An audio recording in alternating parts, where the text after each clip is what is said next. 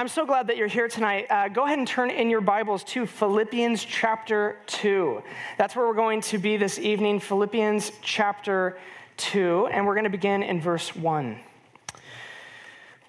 We are in a series uh, that we began a number of weeks ago on our core values and our vision and our mission as a church here in Newberg, Oregon.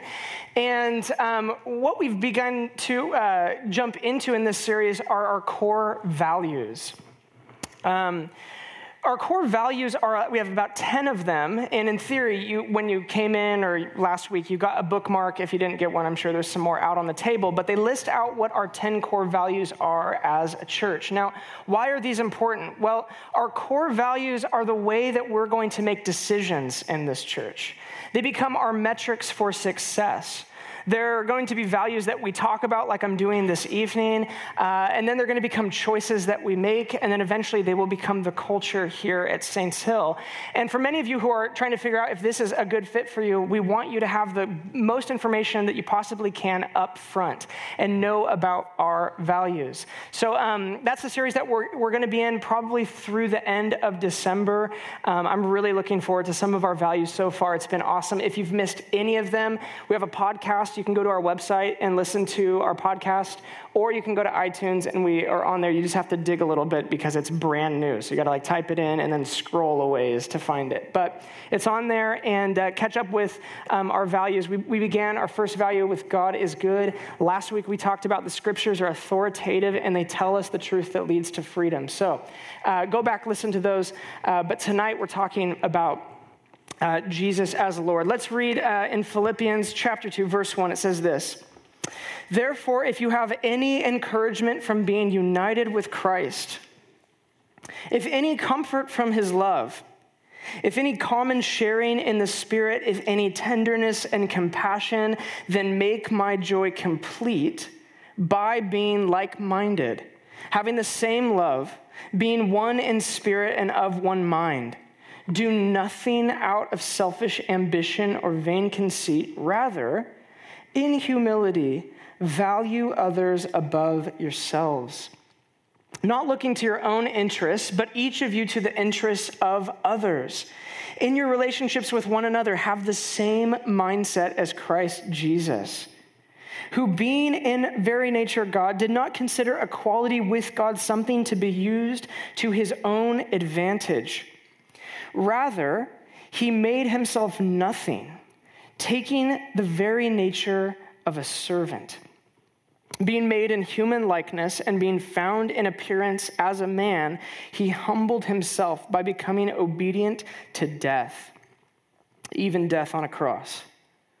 Therefore, God exalted him to the highest place, gave him the name that is above every name, that at the name of Jesus, every knee should bow in heaven and on earth and under the earth, and every tongue acknowledge that Jesus Christ is Lord to the glory of the Father.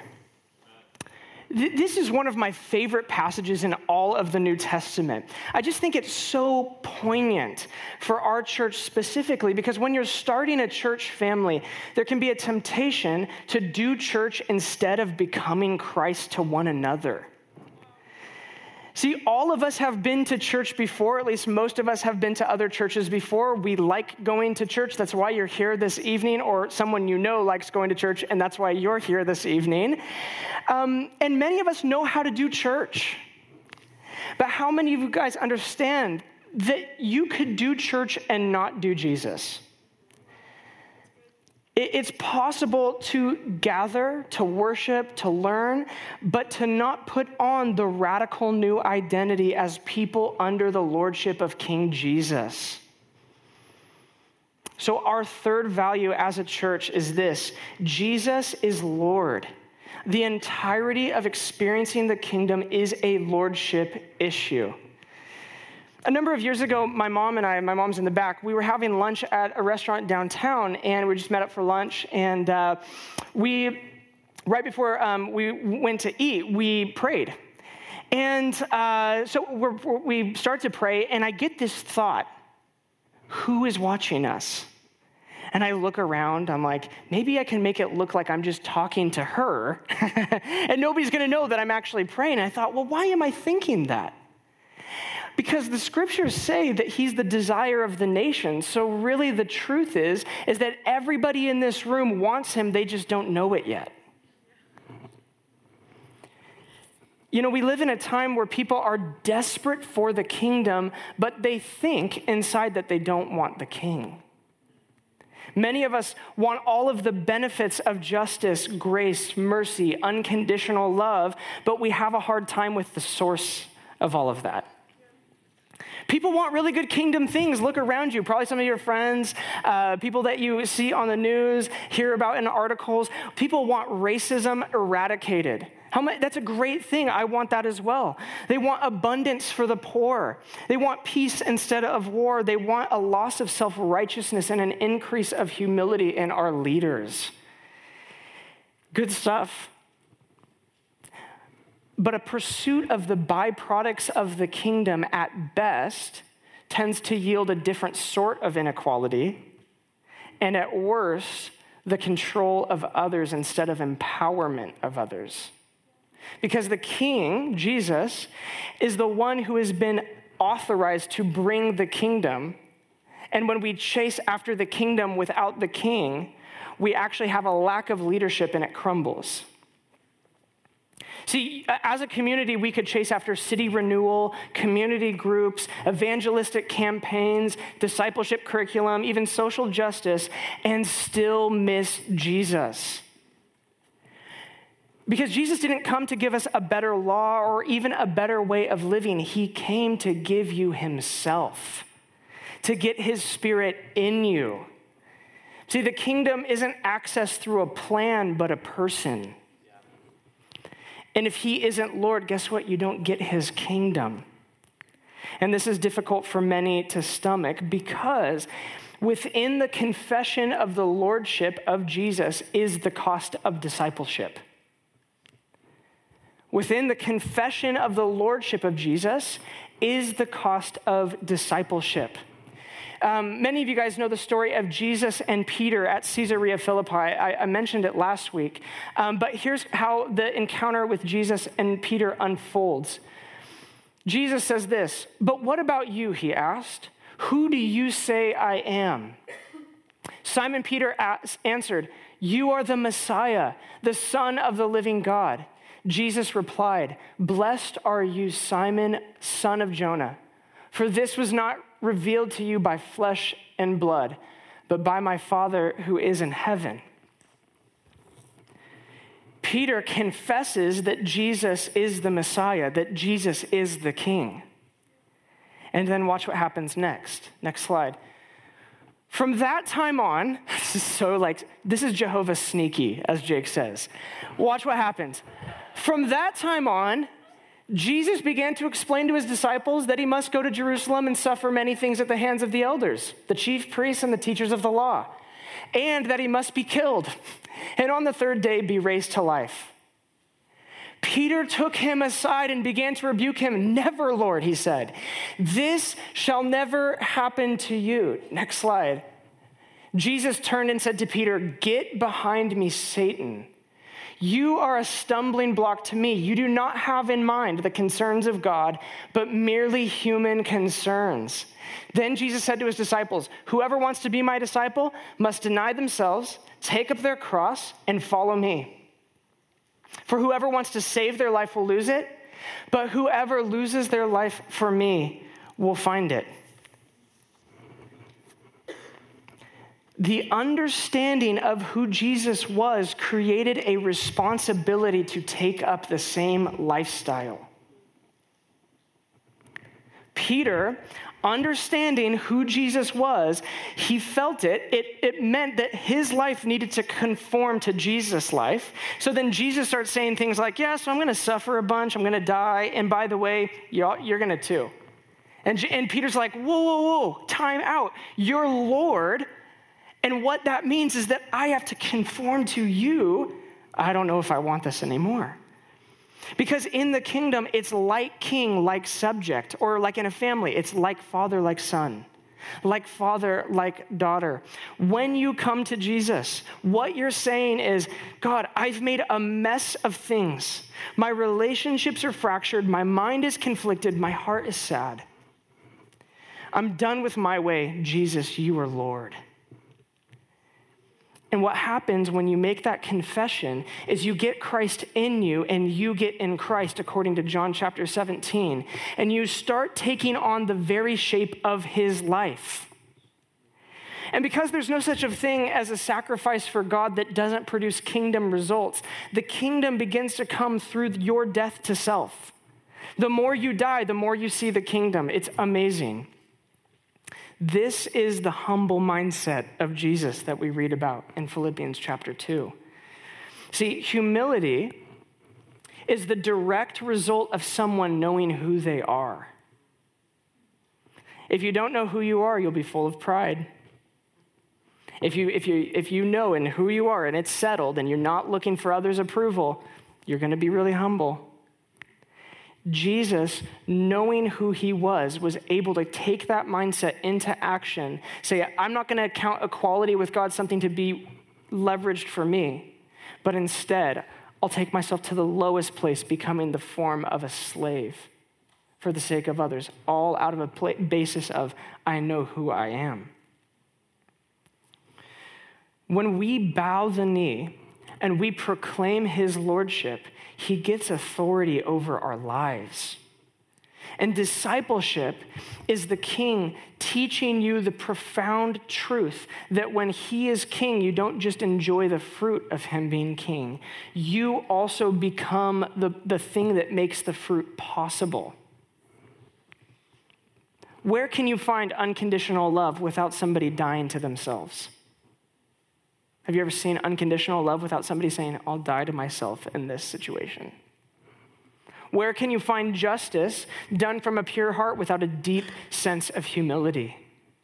I'm not going to control you. I'm going to do my best to do you just. Where can you find authority that empowers people without someone choosing to put others before themselves?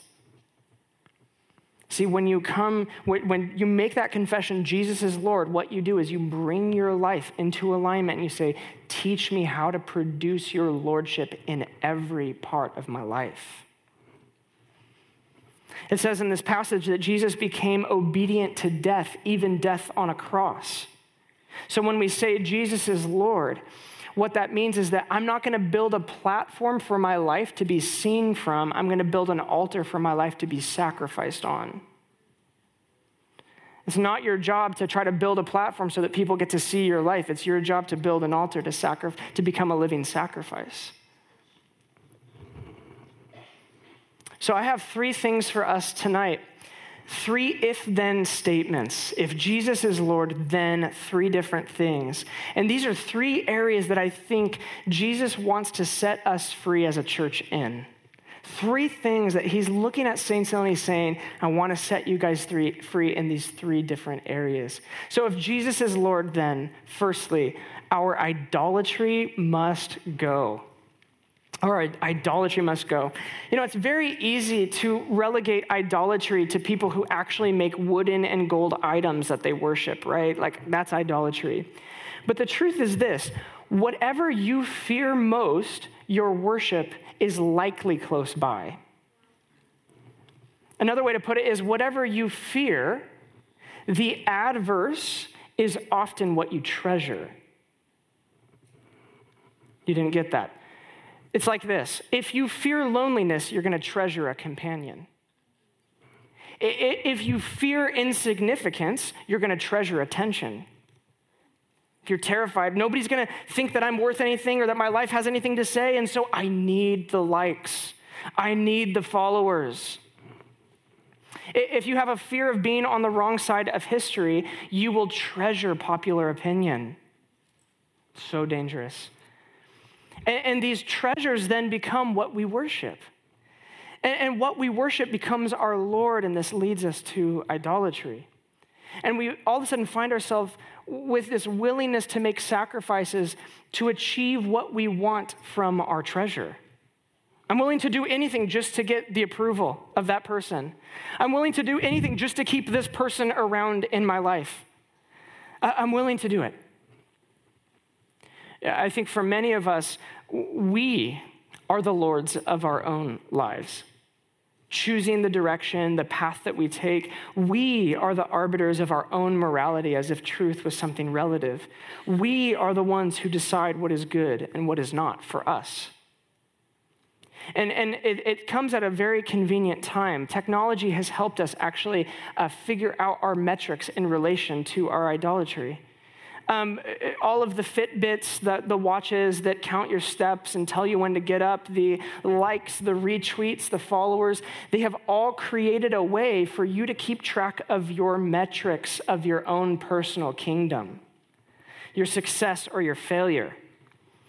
And so the other day, I, was, I heard the 16 year old, or what it looked like to be a 16 year old, talking about his personal brand. What has happened?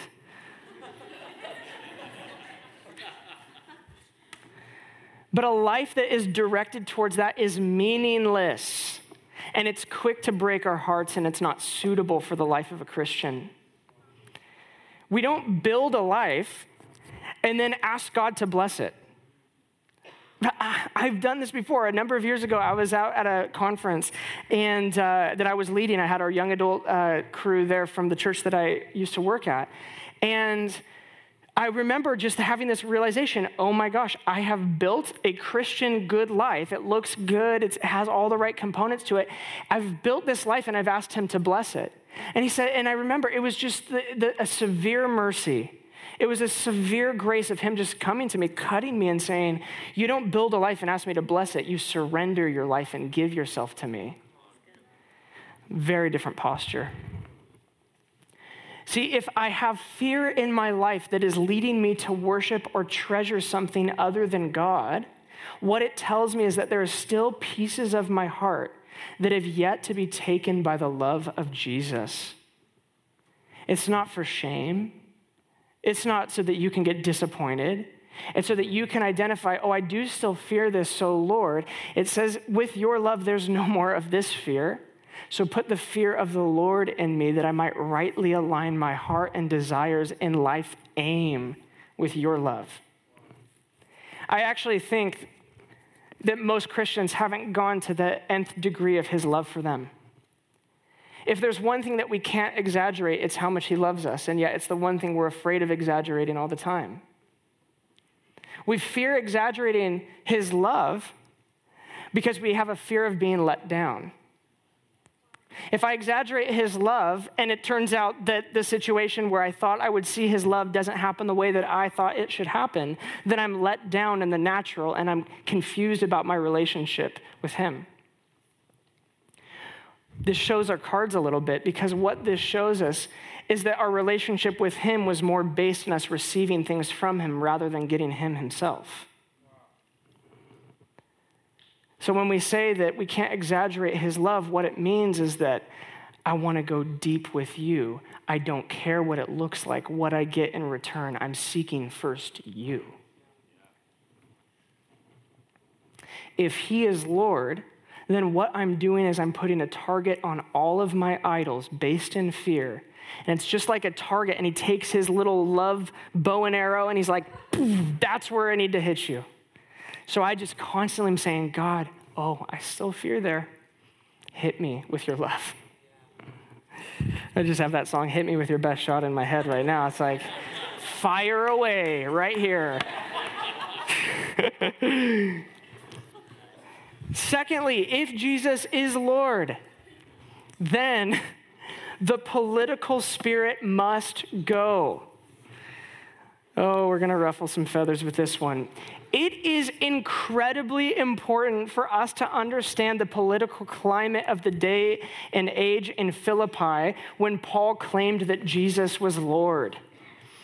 Um, many of you have probably heard this before, but he was directly saying in this passage when he says, Every knee will bow, every tongue confess that Jesus is Lord, what he's saying is, Caesar is not. Jesus is Lord, so Caesar is not Lord, which was the popular contention in that day and age that Caesar was a God and thus Lord. And specifically in Philippi, I, I read this historian, she said this She said, The imperial family including Augustus, his wife Livia, and her grandson Claudius, were all worshiped in the imperial cult in Philippi specifically when Paul wrote this letter. So each member of the imperial family, they understood that at their death, they would be translated into a God that would have power on earth and in the heavens. So you got to imagine when Paul writes this to the church in Philippi, he's like, every knee will bow, and they're like, oh yeah. And he's like, every tongue will confess, and they're like, yep, that Jesus Christ is Lord. Wait, what? This is incredibly dangerous to say, incredibly radical, incredibly subversive that Jesus Christ is Lord. And it's actually still radical and still subversive today. Though most of us don't, I hope, deify our politicians, the claim that Jesus is Lord goes beyond the first century and into our own because politics still has the ability to claim lordship in our lives.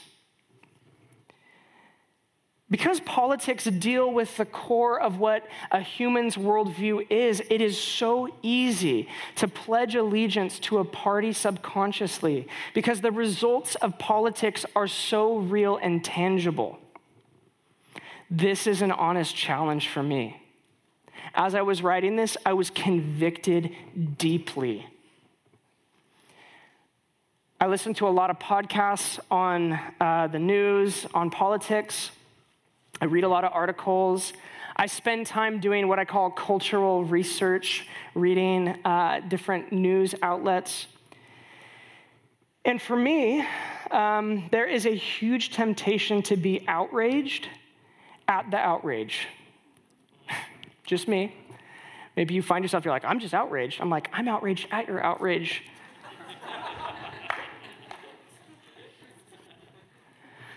Love leads to empowering and protecting others.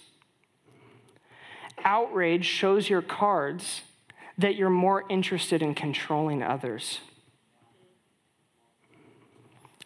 Follow the outrage. Where does it go? Probably a place that's based in fear. Probably a place where your sentiment is if those people would just shape up, things would be better. You want to control them. For God so loved the world that he gave his son, not so he, lo- he so loved the world that he figured out a way to control things. I think a lot of us were governed by God who puts two trees in the garden and gives us a choice. But the way that we govern the people around us, whether they're friends or people online, is with no choice. You either shape up and do what I want you to do, or I'm going to tweet about it, or I'm going to post about it or I'm going to talk to you about it. Actually, nobody talks to anybody about it anymore. We just talk to other people about what is going on with them. I think in our current political age, there is a massive temptation to allow politics to do what Jesus wants to do in your heart, which is define the vision of the kingdom. He wants to define the vision. And it can be easy to believe the narrative that what is broken in our world is systemic, and what we should aim for is a system that is perfect. If we can just get people to vote a certain way, then probably the system will get fixed. What this fails to understand is that what is broken isn't a system. God didn't create systems that fell, He created people that fell. So his primary concern isn't with collective responsibility and systems, but with the heart of an individual and what you will choose to do with his truth. Recently, I read this New York Times article on the new evangelicals. The world was rocked by the statistic that 80% of evangelicals voted for Trump. How could they? And so they began to interview these people, these young people between the ages of 22 and 27 who didn't vote for Trump. And uh, they began to uh, just kind of share their stories about where they're at politically. And I was grieved at the nature of young people's faith in America.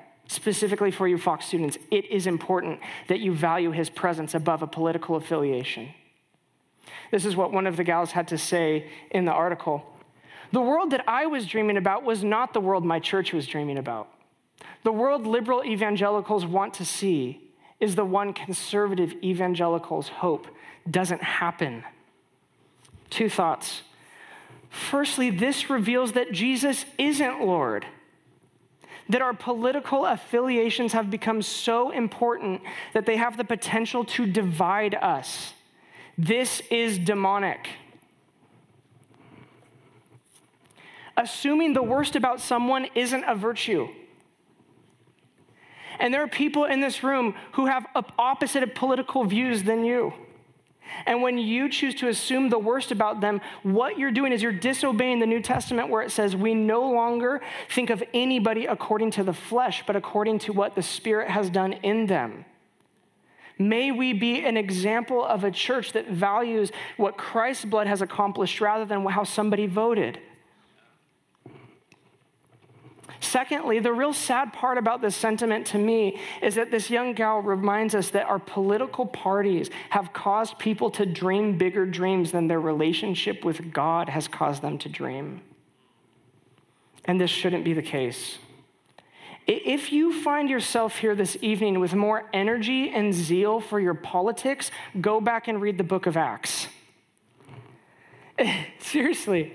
And here's the lens that you should read it with do I want my political vision more than I want this?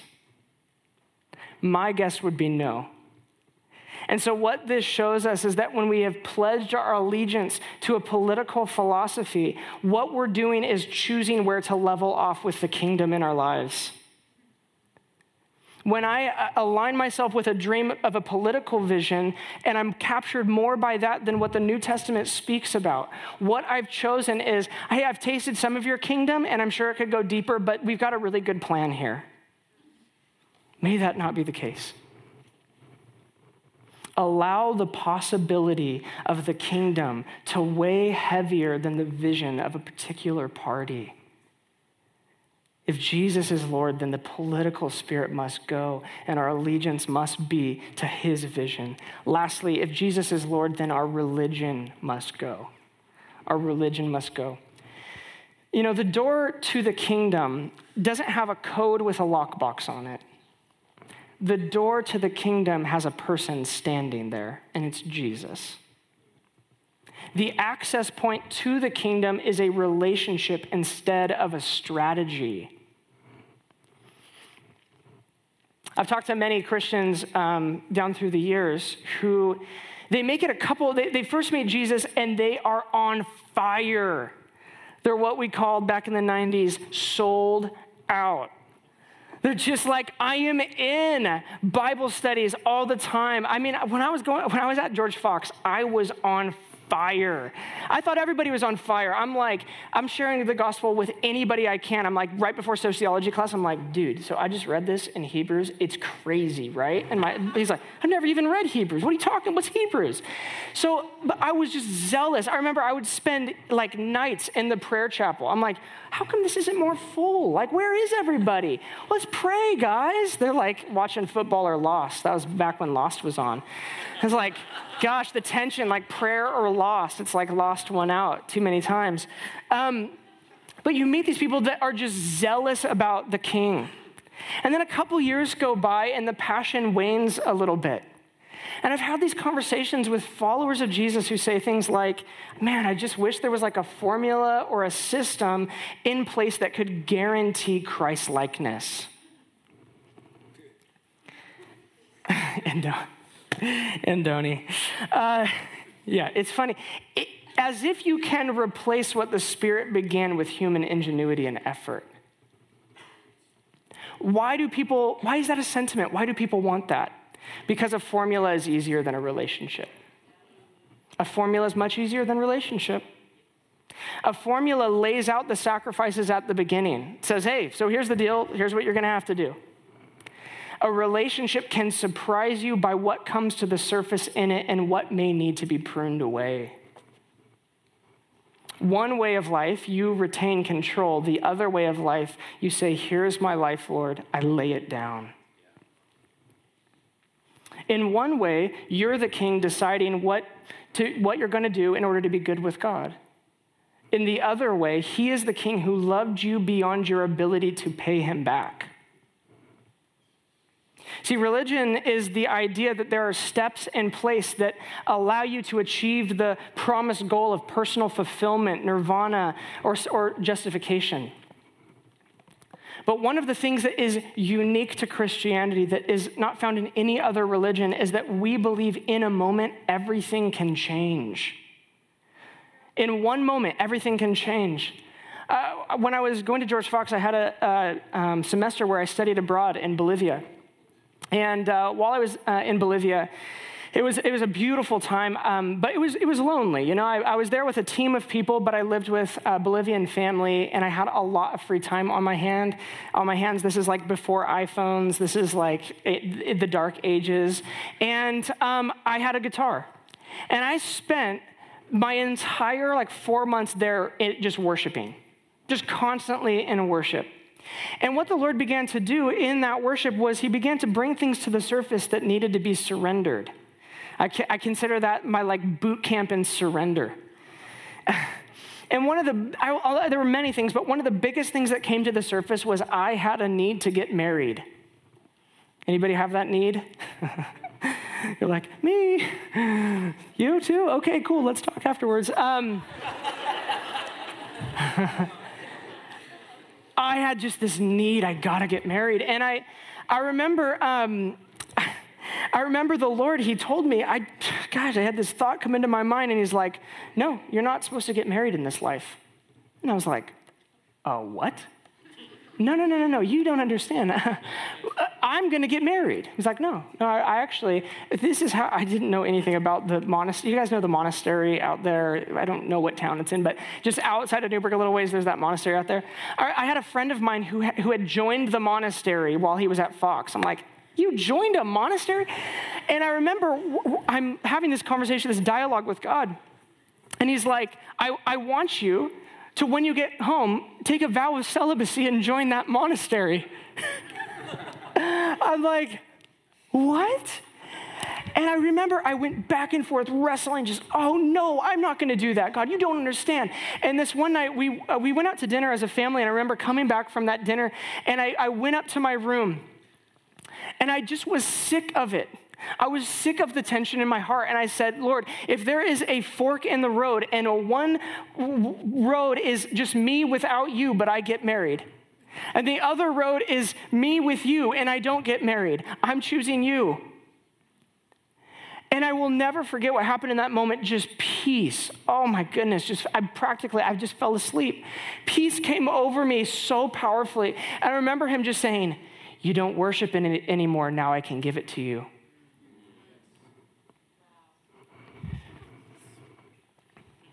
In a moment, everything changed. I didn't wrestle with it. I didn't struggle with it. I didn't need it anymore. So now I was free to enjoy it when it came. No other religion believes that that's possible. What they say is, hey, listen, uh, here's what you need to do. You need to pray this direction. You need to read this. You're going to uh, fast on these days and you're going to do these things. And if you do those things, oh, there's a huge payoff waiting for you. We are the only religion that doesn't need a 12 step guide to freedom. We have one step, and it's come and die. Jesus says, Take up your cross and follow me. And when you do that, he says, I no longer call you a slave, I call you a friend. Religion creates a slave mentality by requiring performance in order to be loved relationship creates lovers. When you say Jesus is Lord, you move from the place of trying to earn his benefits to a place of receiving his benefits that come from him being king. The level of peace in your life is directly related to the level of which he's Lord in your life.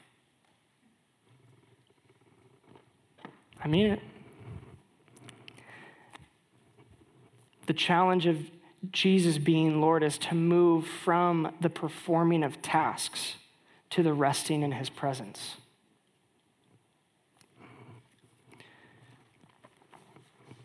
When I was uh, just started working at the church, I just graduated from George Fox. Um, I just had this thing in me where if I didn't get up and read my Bible, I just felt horrible for the rest of the day. There's a guilt and just like, oh gosh, I can't believe I didn't read my Bible.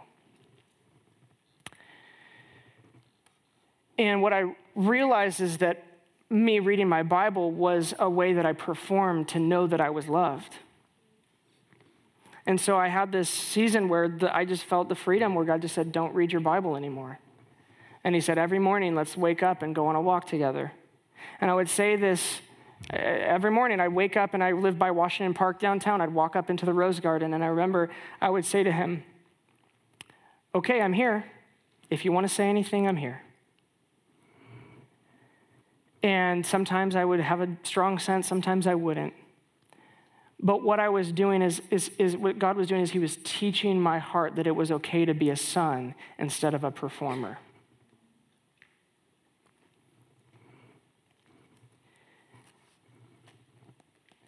Some of you, you wake up in the morning and you read your Bible and you fall asleep. and you're like, oh, I can't, this is the Word of God.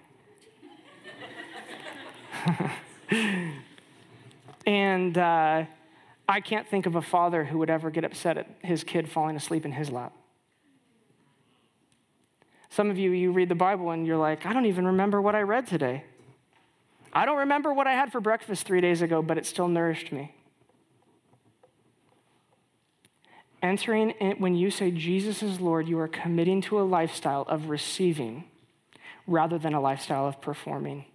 And that's what we're going to do right now. We're going to go ahead and receive communion as a family tonight. So I'm going to invite the people who are doing communion down to the front. I, really can't think of a better thing than communion to teach our hearts that it isn't about what we do, but what we receive that counts. And this is the very act when we take that body, a piece of bread, and we take the juice into our bodies, what we're saying with our physicality is Jesus, you are Lord. In John chapter 6, Jesus feeds the 5,000 and a whole crowd starts following him.